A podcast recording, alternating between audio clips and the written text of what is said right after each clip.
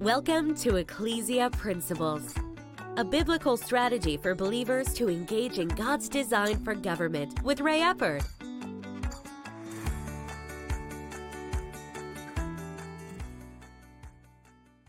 Hello, glad you could join us again today.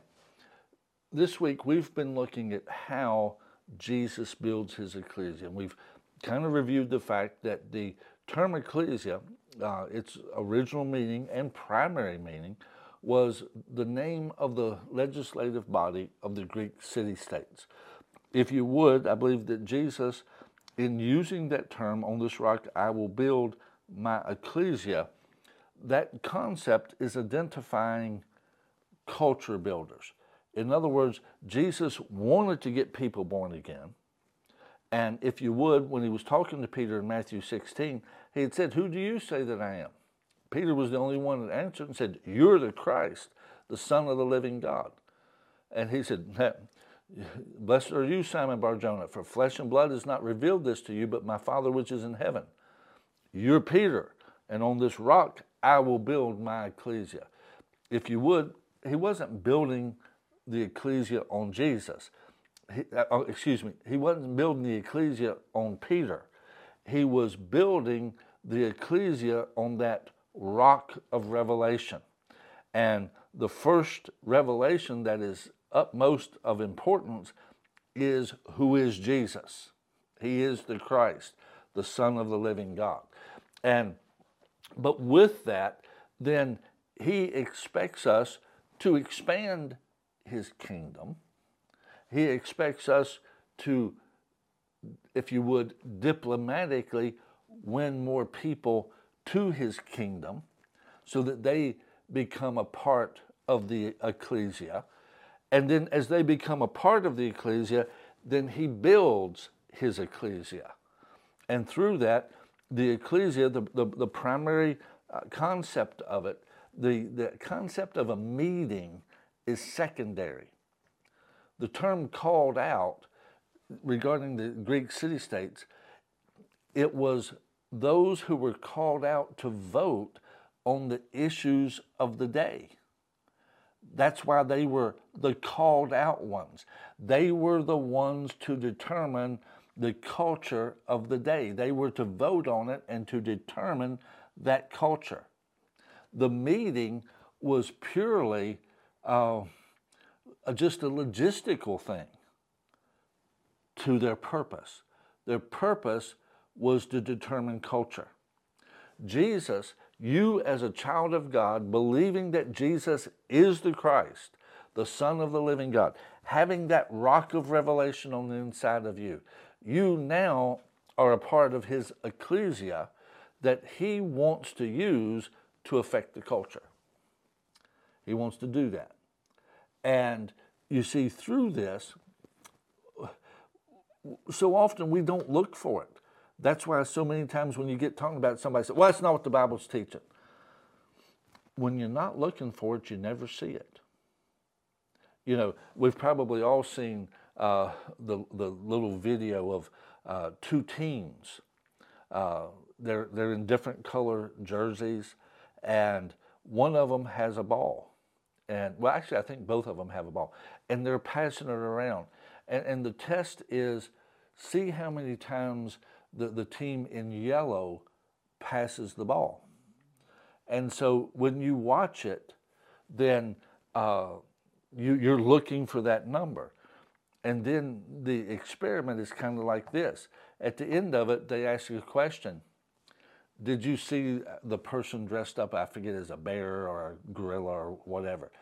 And you go like, I, I remember the first time I did, and I went, no, there wasn't anything like that there. And I went back and I replayed it, and sure enough, there was a guy dressed up in an animal suit walking through.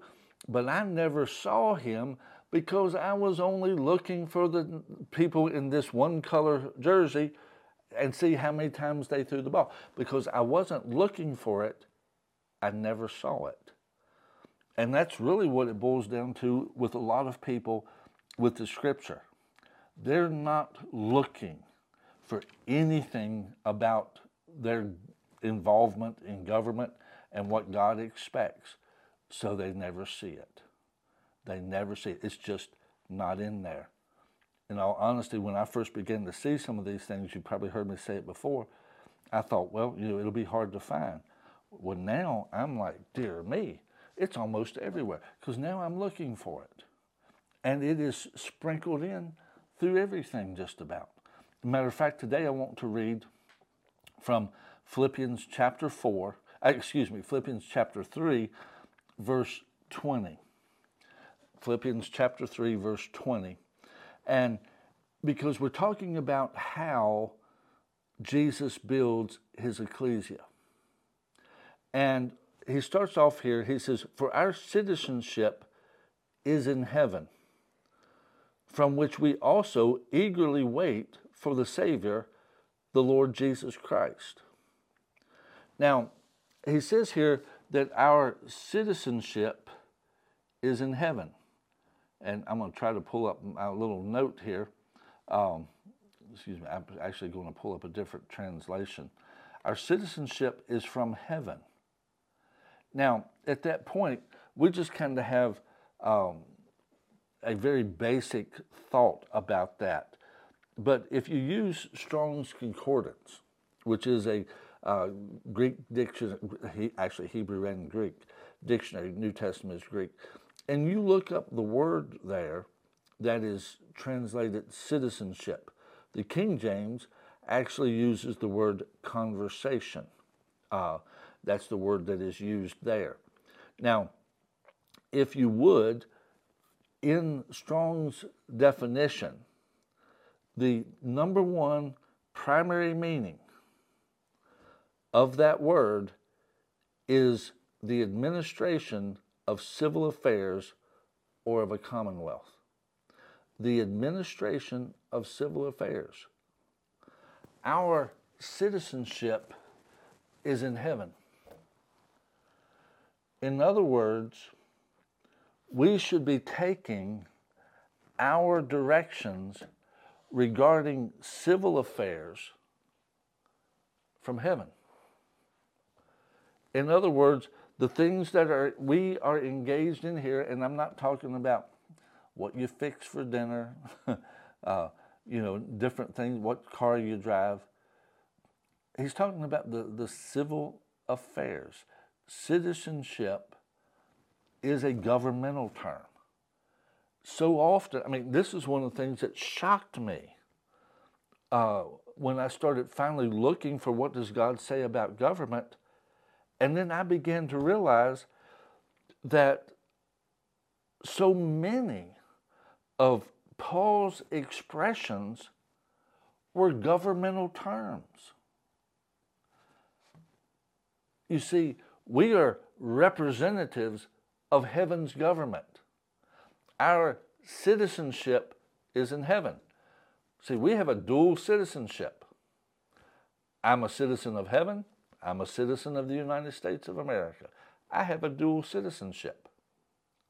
But not only am I a citizen of heaven, um, I am a diplomat, and so are you. We are ambassadors for Christ. We are ambassadors for Christ. But you see, so often we look at the fact that we're an ambassador as a one topic issue. Now, 2 Corinthians chapter 5 says that we are ambassadors for Christ, and that for, if you would, the population as a whole, we are beseeching them to be reconciled to God. Well, here's the thing the word reconciled means to where, where things are off, they're brought into alignment.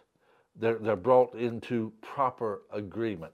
If you reconcile your bank statement and your first time through, you're off X amount. Well, then you, you go through and you find the problems and you fix the problems. You bring it into agreement from that standpoint. We're, we're asking people to be reconciled to God. But so often we think of that only as a one topic issue. Believe in God, believe in Jesus. And we really don't look at it beyond the other parts. God has ways that He wants things done. God has ways that He wants life lived. He has ways that He wants governments to function. You see, we, we miss this so much, especially, you know, the, the books of the prophets from Isaiah all the way through Malachi. I mean, there's other places too, but a huge portion of the books of the prophets were words to nations about how their policies did not align with God's policies.